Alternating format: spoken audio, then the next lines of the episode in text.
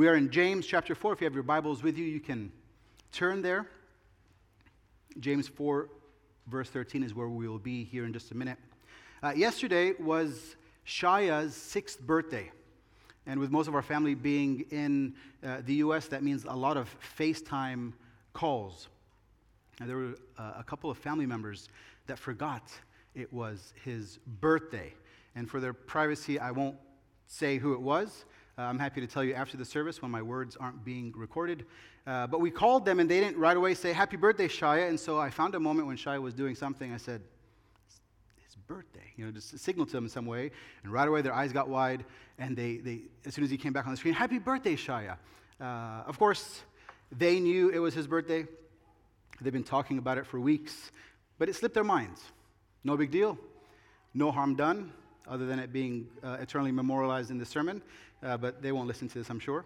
Uh, there was also no harm done last year when two pilots for Ethiopia Airlines forgot that they were flying an airplane and they fell asleep. Uh, they overshot their destination by 30 minutes, which is hundreds and hundreds of miles or kilometers. Uh, and they just were asleep until the alarm in the cockpit brought them back to, to life. Uh, thankfully, they went back. Uh, they were delayed, uh, reprimanded. They landed safely. Again, no harm was done.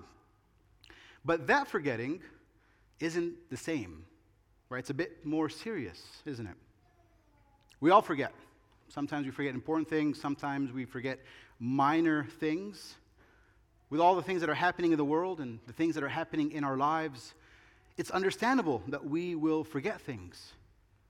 But just like the two examples I mentioned, some things are more important to remember than others. In our text today, James will point out that these believers have forgotten important truths. Truths that we need to remember in order to live well and to faithfully follow Jesus in this world. He is originally writing to them, but these words serve as a lesson and a warning to us. Now, if you have your sermon card, uh, the title this morning will follow the same theme, uh, and the titles of all the sermons in James. You don't have to look to that, but a faith that uh, hopes, a faith that rests next week, a faith that speaks, a faith that loves. And so this morning I've titled the sermon, A Faith That Forgets. Now, that's to clarify, not describing a good thing. Right? James is calling us not to forget certain truths, but the reality is that we do. James knows that. Now, for different reasons, from within ourselves and from outside of ourselves, we do forget things, both minor and important things. And so, this reminder is good and important for us. This is a grace of God to help us see Him. Now, let me remind you, uh, now that we're nearing the end of this letter, next week we'll close out the book of James, and uh, Lord willing, the following Sunday we will begin our Advent series.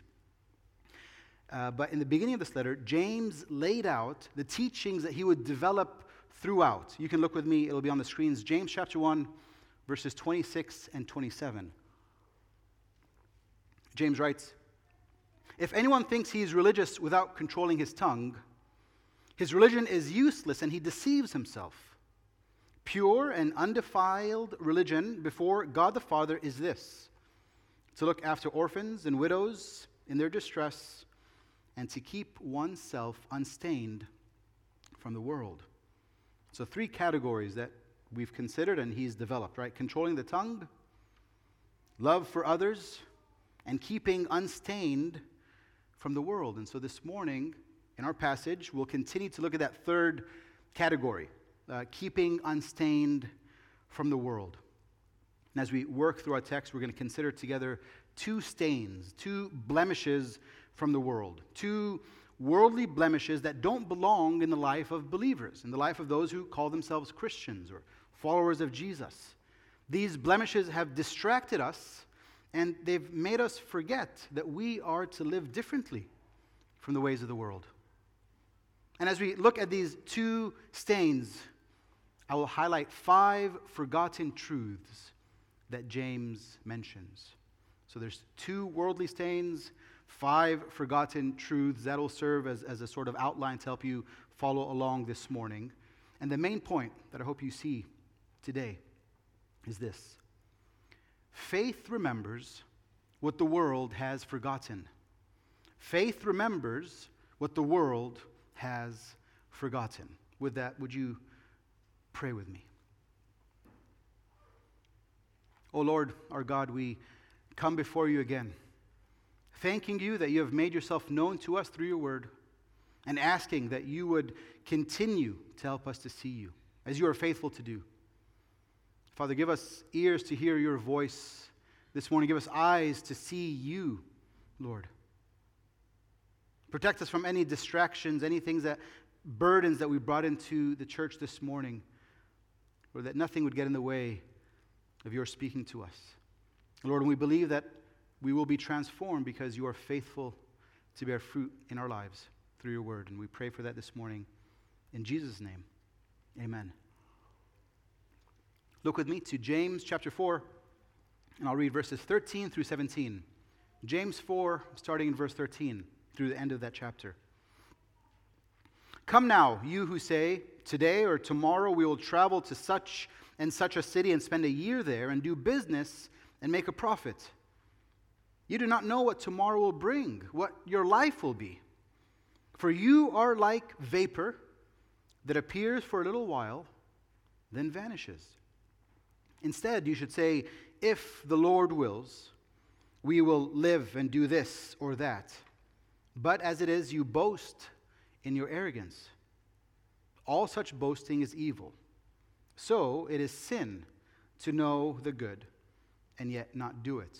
Again, as a preface, I think we can spend weeks in this passage alone, but we're not going to do that. We're going to try to find the main theme, the main idea of the passage, and consider it together this morning. And what we see is this first worldly stain, this, this blemish, is arrogance. Right? James points it out very clearly in those last two verses. You boast in your arrogance. All such boasting is evil he tells us.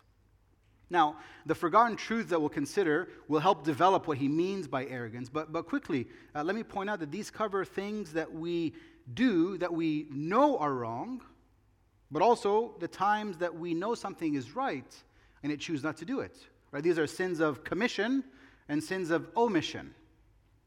And so, what James is telling us is that we might be able to uh, avoid committed, committing forbidden evils. But with this word, it is sin to know the good and yet not do it. We hear that. And can any of us ever seize every opportunity to do good? The answer is no. And so we sin even in our avoiding good. In these verses, James points to three of our five forgotten truths. And again, they point to and they stem from arrogance. So, our first forgotten truth we are not in control. We are not in control. We have forgotten that we are not in control. We see that in verses 13 through the beginning of verse 14. We read that and, and we see that there's a whole lot of planning happening, isn't there? Plans for travel and for business, plans for today, for tomorrow, and for, for next year, business plans and expecting a profit Right? James says that there's an arrogance to think that what you plan will happen. Now, planning in and of itself isn't something that's unreasonable, right? And, and, James isn't saying that all planning is wrong. We're going to see that in a minute, that he actually encourages us to plan in a certain way. The arrogance and the forgetfulness is the problem that he's highlighting here, right? We think we know what will happen tomorrow, but he writes, you don't know what tomorrow will bring. You think you know, but you don't know. Why? Well, it's because we have eh, no control over what's going to happen tomorrow. The arrogance that James highlights is subtle. That means it's not something we notice right away. I think that speaks to our sin nature, right? That we don't even notice the ways that we sin. We don't even notice arrogances that are in our lives. We speak and we plan as if our choice to do something is the deciding factor. As long as I decide that and choose it, well, that's, that's going to happen. We planned it, and so it'll come to pass. And, and James says that's arrogance. A, couple of years ago, there was, um, what's that called? A global pandemic. Do you guys remember that? Did it affect any of your lives? Right? My goodness, the way the, wor- the entire world stopped. Plans were canceled. I still have my paper. Uh, I, I, I, still use paper and pen and scribble and I have notes everywhere and journals filled with notes and highlights and things. And so, usually, the end of a year and the beginning of a year, I, I start planning. I just scribble and write uh, days and dates, and I, I, plan as much as I'm able to uh, the, the, sermons for six months at a time and, and put things in between on the calendar. And on that paper, I have so many crossed out events, so many arrows pointing maybe to the following week, and crossed out lines and question marks. Should we, do we plan an event here? Surely this will be over next week, next month, next year, right? You see, we, we speak and we plan as if it's our right to do what we want when we want. But it isn't. James highlights that. And the reason that we think that means that we've forgotten who God is and who we are. Number two, our second truth, our second forgotten truth, excuse me. We are not invincible. We are not invincible. We see that in the second part of, of verse 14. Not only don't we know what tomorrow will be, we don't know what our lives will be, James writes. Will we even make it until tomorrow? And so the arrogance is evident again. In our arrogance, we're forgetting God. We're forgetting the one who gave us life and holds our life and who, the one who gives us our every breath. James here describes the frailty of our lives. He says that our lives are like a vapor, here for a moment and then disappear. And the imagery that comes to mind is the fog that appears on the windshield when you're driving. Right when the temperature is drastically different from the outside to the inside, your windshield fogs up. All it takes is a moment or two with the heater to make it vanish. I think it's the heater. I always forget which temperature I'm supposed to do. But s- soon enough, that fog that was there disappears. That's how quickly our lives are. The arrogant way that we can live our lives shows that we have forgotten the reality that we are all frail. Friends, I say this soberly uh, and gently and yet hopefully directly, we can die tomorrow. and if, if you would allow me, excuse me, if you would allow me to, to even be dramatic uh, for just a moment, but this is a serious issue. One of you might die between this Sunday and the next. And I don't say that as, uh, as, as a tool in my preacher bag to try to get your attention. This truly might happen. And in our church, in the young life of our church, this has happened twice. I've seen a person on a Sunday, and that was the last time that I saw them. Friends, we, we just never think that we're going to die. Now, of course, we believe we will. No, no one thinks they're actually invincible or immortal, but it's always something that's very, very far away on Friday night, the night before Shaya's birthday, uh, often we try to tell them their birth story to some degree. We try to tell them the details so we can remember, so we can uh, rejoice over it. Uh, and so me and the boys were looking at the calendar on my phone and uh, to see which day of the week Shaya was born. And then Noah asked to see what day his birthday would be in the year 2030. Scroll up, it's pretty easy. It's a Saturday, if you're wondering. Uh, then he asked about the year 2130. It would be a Thursday, but I told him I think we'll all be dead by then. Uh, it, was, it was great timing to have that conversation right before they went to sleep. Um, they, they were fine. Uh, 107 years is a long time away, right? Uh, we chatted about heaven uh, even, and, and we considered that we would all be there by then. But even in that story, we kind of open up, well, maybe Shaya would still be alive. Who knows what kind of things will be happening, right? He'll be 100, whatever it is, 107 years plus six. Thank you, 113. This is a participation part of the service uh, when it comes to math, which I'll never refer to again. But still, right, death is. Well, here's, here's what it is it's easier for us to talk about death as a distant likelihood rather than a pressing reality. Yes, we'll die one day, but not us. I'm healthy, I'm young. Whatever age, we think we're young at every, every age that we reach. Death seems so far away, but I think it's important not to forget that we're not invincible. It's important to remember that we will die. There's even a phrase, memento mori. It's, a, it's an ancient Latin phrase that translates roughly, remember death. Christians of old, the Puritans, and long before, and even those outside of the Christian faith, uh, thought it was good and necessary to be mindful of death. But not only to be mindful, but to actually think on it. I think it was easier in some ways for them to do so. Death surrounded most of the world up until about 100 years ago. Right, today people live longer because of advancement in, in medical treatment and medicine. Hospitals and hospice services even help to sanitize the difficulty of death. We don't even usually say the word die. We say they've passed away or they're in a better place. We don't want to think about these things. And yet, 100 years ago, and for all of history before that, we were forced to. Before our modern ways, most of death happened in our homes. You, so that means you would see it countless times in your life. And so, regularly, much more regularly than we are today, we are confronted with the reality of death.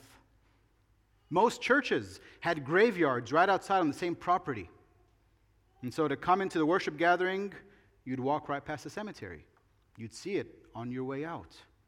When you daydream in the middle of the sermon, which by God's grace none of you have ever, have ever done here, you'd look outside the window and you'd see tombstones with names of people that you know. Now, I would argue that because the reality of death doesn't surround us in the way that it did before, it's good for us to intentionally think about death. Not in a morbid way where we're afraid and we're you know, dressed in black all the time or whatever it might be, but, but to think about the reality that we so easily ignore. To intentionally remember that we're frail.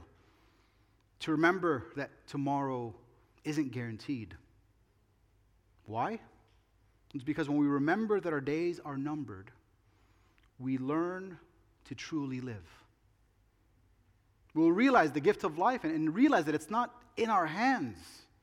We see it as a true gift and that we have purpose in our life because we only have a moment and compared to eternity.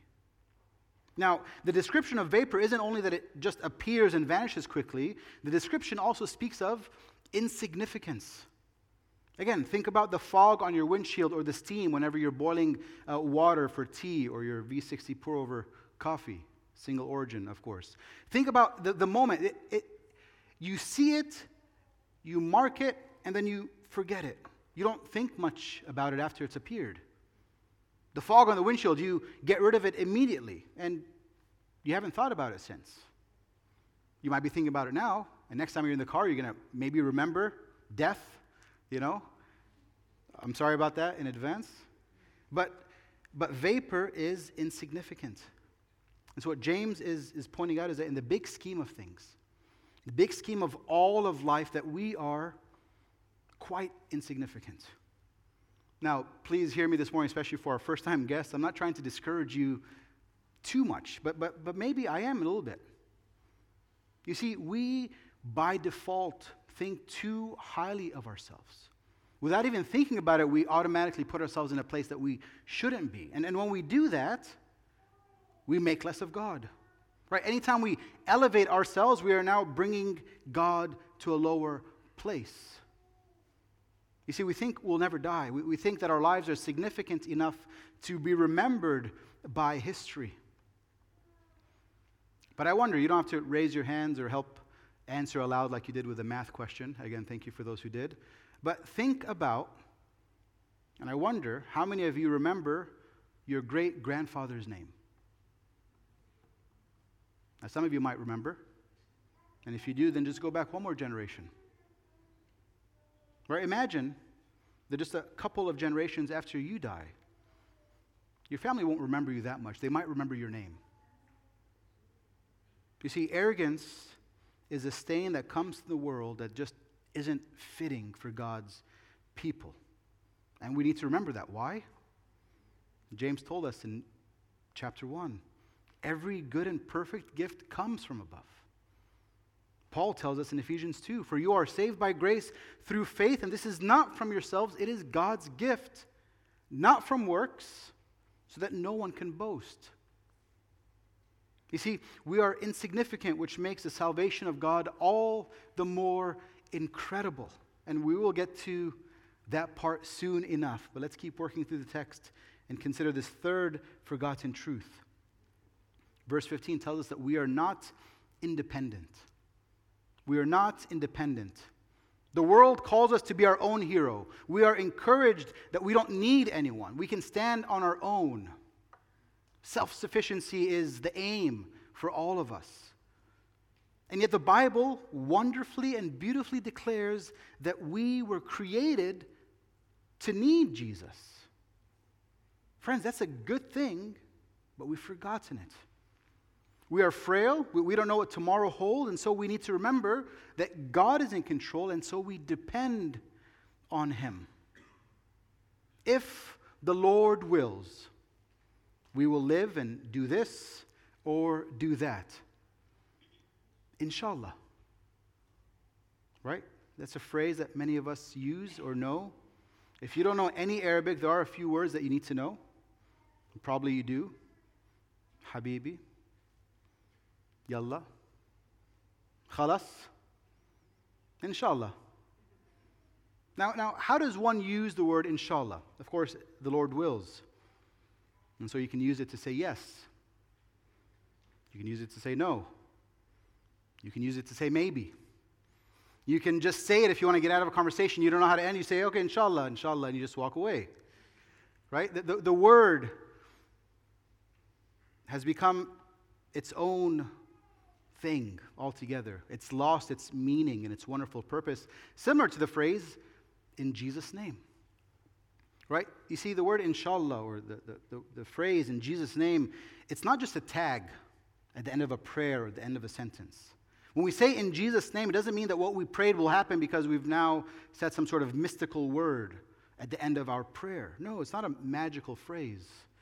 The purpose is that the prayer in its entirety, what you have prayed for, has been done according to the person of Jesus. And so we pray the things that we pray in his name.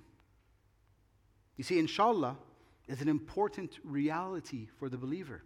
It, it, it's not a call not to plan, but to remember God in your planning. And not just remember God, but to even prioritize God in your living and in your planning.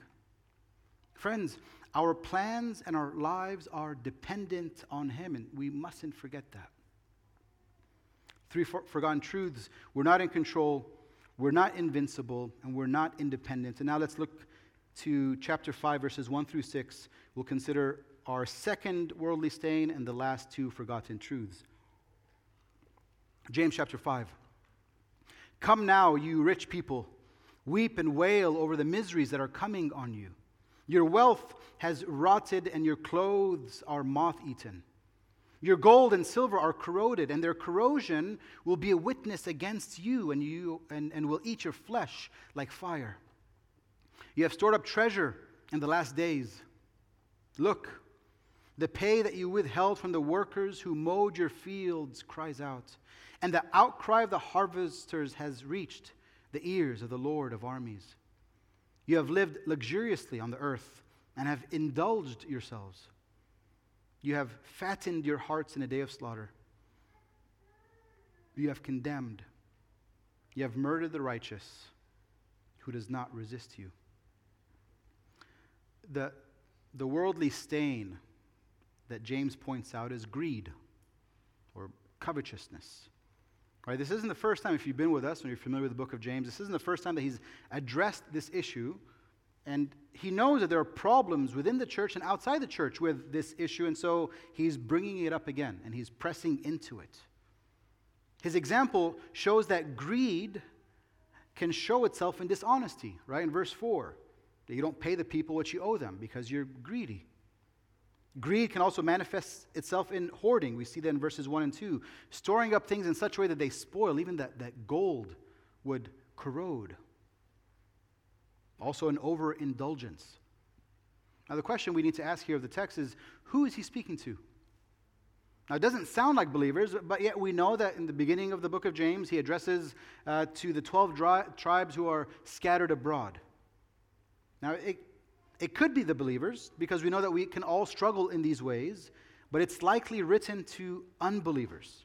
And here are the clues that make, make me think that or see that. He says, You rich people, instead of brothers and sisters. He tells them to weep and to wail without any call to repent afterwards. Where he also does what? He's anticipating their judgment, not their salvation. And so we ask, why is he addressing non believers? Is he writing thinking that they will read these words? Well, eventually, by God's grace and sovereignty, many non believers have read these words. But what he's doing, again, we remember the original audience, he is writing like the prophets of the Old Testament. His audience would recognize that, like Isaiah or Jeremiah or Amos. Now, our scripture reading this morning, as, as Julene read it out of Obadiah, was an example of this, right? It's, it's a short blast against the wicked, against the enemies of God. And yet it still serves as a lesson to God's people not to live in these ways. Right? We can certainly be tempted by wealth and by greed. And so James reminds all who would hear his words what the end of the people who are marked by greed and by covetousness will be. Their end will be condemnation, not salvation. Now, in verse 6, James seems to be reflecting on Judas Iscariot and his betrayal of Jesus, right? The only righteous one who ever lived.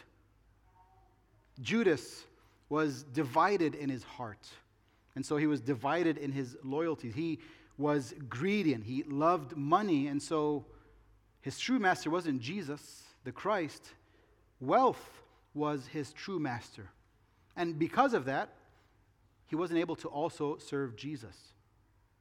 Right? He was a divided person, as we were thinking of James's words, a double minded person, unstable in all his ways. And, and remember, James's aim here in this entire letter is that he wants us, those who are found in Christ, to be whole, to be complete. Again, that's the idea of, of the word perfect that he uses, that, that we would be stable in all of our ways, not tossed back and forth by every single thought or th- thing that comes against us. And so he reminds us of two truths that we've forgotten. And we're going to look at those together, numbers four and five, as we come to a close. Number four, this forgotten truth is that earthly treasures are worthless. Earthly treasures are worthless. Number five, Jesus is returning. Jesus is returning. James wants us to see and remember that earthly treasures rot and they corrode and they offer us no help in the last days. Now, let me also explain and clarify that I'm not using the, the, the term last days as may, maybe you've heard before or other preachers do. Right? Often they'll say, We're in the last days whenever we hear of wars or there's an increase in uh, natural disasters. They think that there are signs of the end of the world. But the Bible uses the phrase last days to cover the period of time between Jesus' ascension right? That's when he returned to heaven after he was resurrected from the grave, and his return, right? His second coming. So that entire period be- between those two points, the Bible considers as the last days. And so the church has been in the last days for 2,000 years. And James is pointing out that we are tempted with greed because we've forgotten that Jesus will return. And because we've forgotten and lost sight of him, we more easily trust in earthly treasures. We find hope and security in temporary and material things. And James reminds us in a very kind of abrupt way that they do us no good. Friends listening this morning, brothers and sisters, when we forget that we will one day die, And when we, when we forget the soon and promised return of Jesus, when those realities are far from our mind, the promises of Jesus will seem detached from our lives. The promises of Jesus will seem disconnected from us and from reality because they seem like they're going to happen in another lifetime or in another world. And so James reminds us of them. We need to remember and wait eagerly for Jesus' return, which will be our sermon next week. That's what James does, starting at the very end of chapter 5. So we'll look at that more then. But greed can lead us to lose sight of God, which not only affects us personally, disrupts our prayer life. It helps us or it causes us to put our hope and, and, and trust in things that are worthless, but it can also lead to injustices towards others. Right? James speaks against the wicked. And in doing so, he reminds the faithful that God knows what they're going through. Maybe this morning you're going through difficulties. Maybe you're being treated in unjustly in your workplace. Maybe you're owed money, but your employer has said whatever they need to say. Maybe they even use the word inshallah for your hard earned salary. The outcry has reached the ears of the Lord of armies. Now, the, the phrasing here stands out to these Jewish believers, to the original audience. Right? The Lord who commands the hosts of angels is a God who hears. And not only hears, but is able to defend his people. Friends, our God is a God who hears and knows our sufferings. And, and this phrase, uh, the same phrasing, is found in the early chapters of Exodus. Right? God told Moses that he heard the cries of the people that have come up to them, to him, and that he has decided to respond, that he has chosen to respond by coming down. Right? God knows the unjust things that his people have gone through and what did he do? He came down.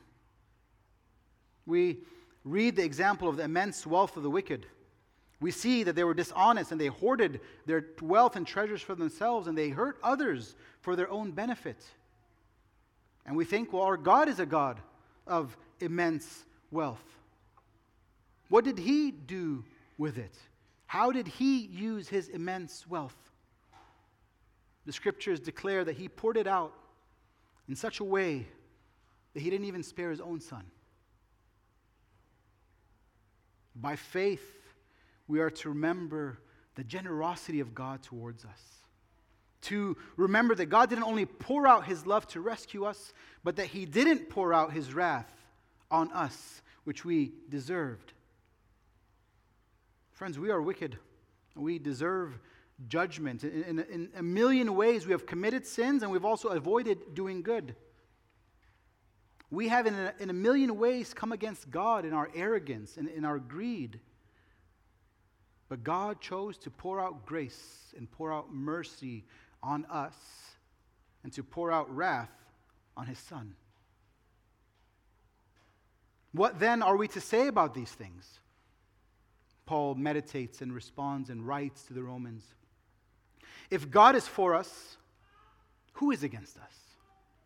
He did not even spare his own son, but gave him up for us all. How will he not also with him grant us everything? Jesus received the judgment for the wicked so that the wicked who looked to him would be set free. He died on the cross so that we would have life. He was raised from the grave and defeated death once and for all, and he has declared that he is coming again. All who believe on Jesus have a hope that surpasses anything else in this world. Friends, if you have not believed, look to Jesus. Put your hope in him. Believe that he is who he says he is, that he has done the things that, that we all here believe. He has provided the only way of salvation. He's taken the wrath of God for you. The Bible declares that if you confess with your mouth and believe with your heart, that you are saved. No works from ourselves that we would not boast, but Christ has done the necessary work. And, brothers and sisters, let's encourage one another not to be tangled up in the ways of the world. Let's together run this race of life for however long we may have life with our eyes fixed on Jesus, who is the author and the finisher of our faith. Amen. Friends, let's pray. Jesus, we, we worship you and we rejoice and we rest that you are the one who will hold us fast. So that we will get caught up in ways of greed and, and arrogance. And yet we believe that your sin has covered us. Sorry, your, your, your, your sacrifice has covered all of our sin, that your grace is greater than our sin. Father, be glorified in our lives as we live lives of faith. Lord, use us to encourage one another to run this race before us. Lord, help us to live in such a way amongst one another and, and, and in, in the sight of our community and the city that people will see the hope that we have and would look and long for it. Father, for their good and for your glory, we pray these things in Jesus' name. Amen.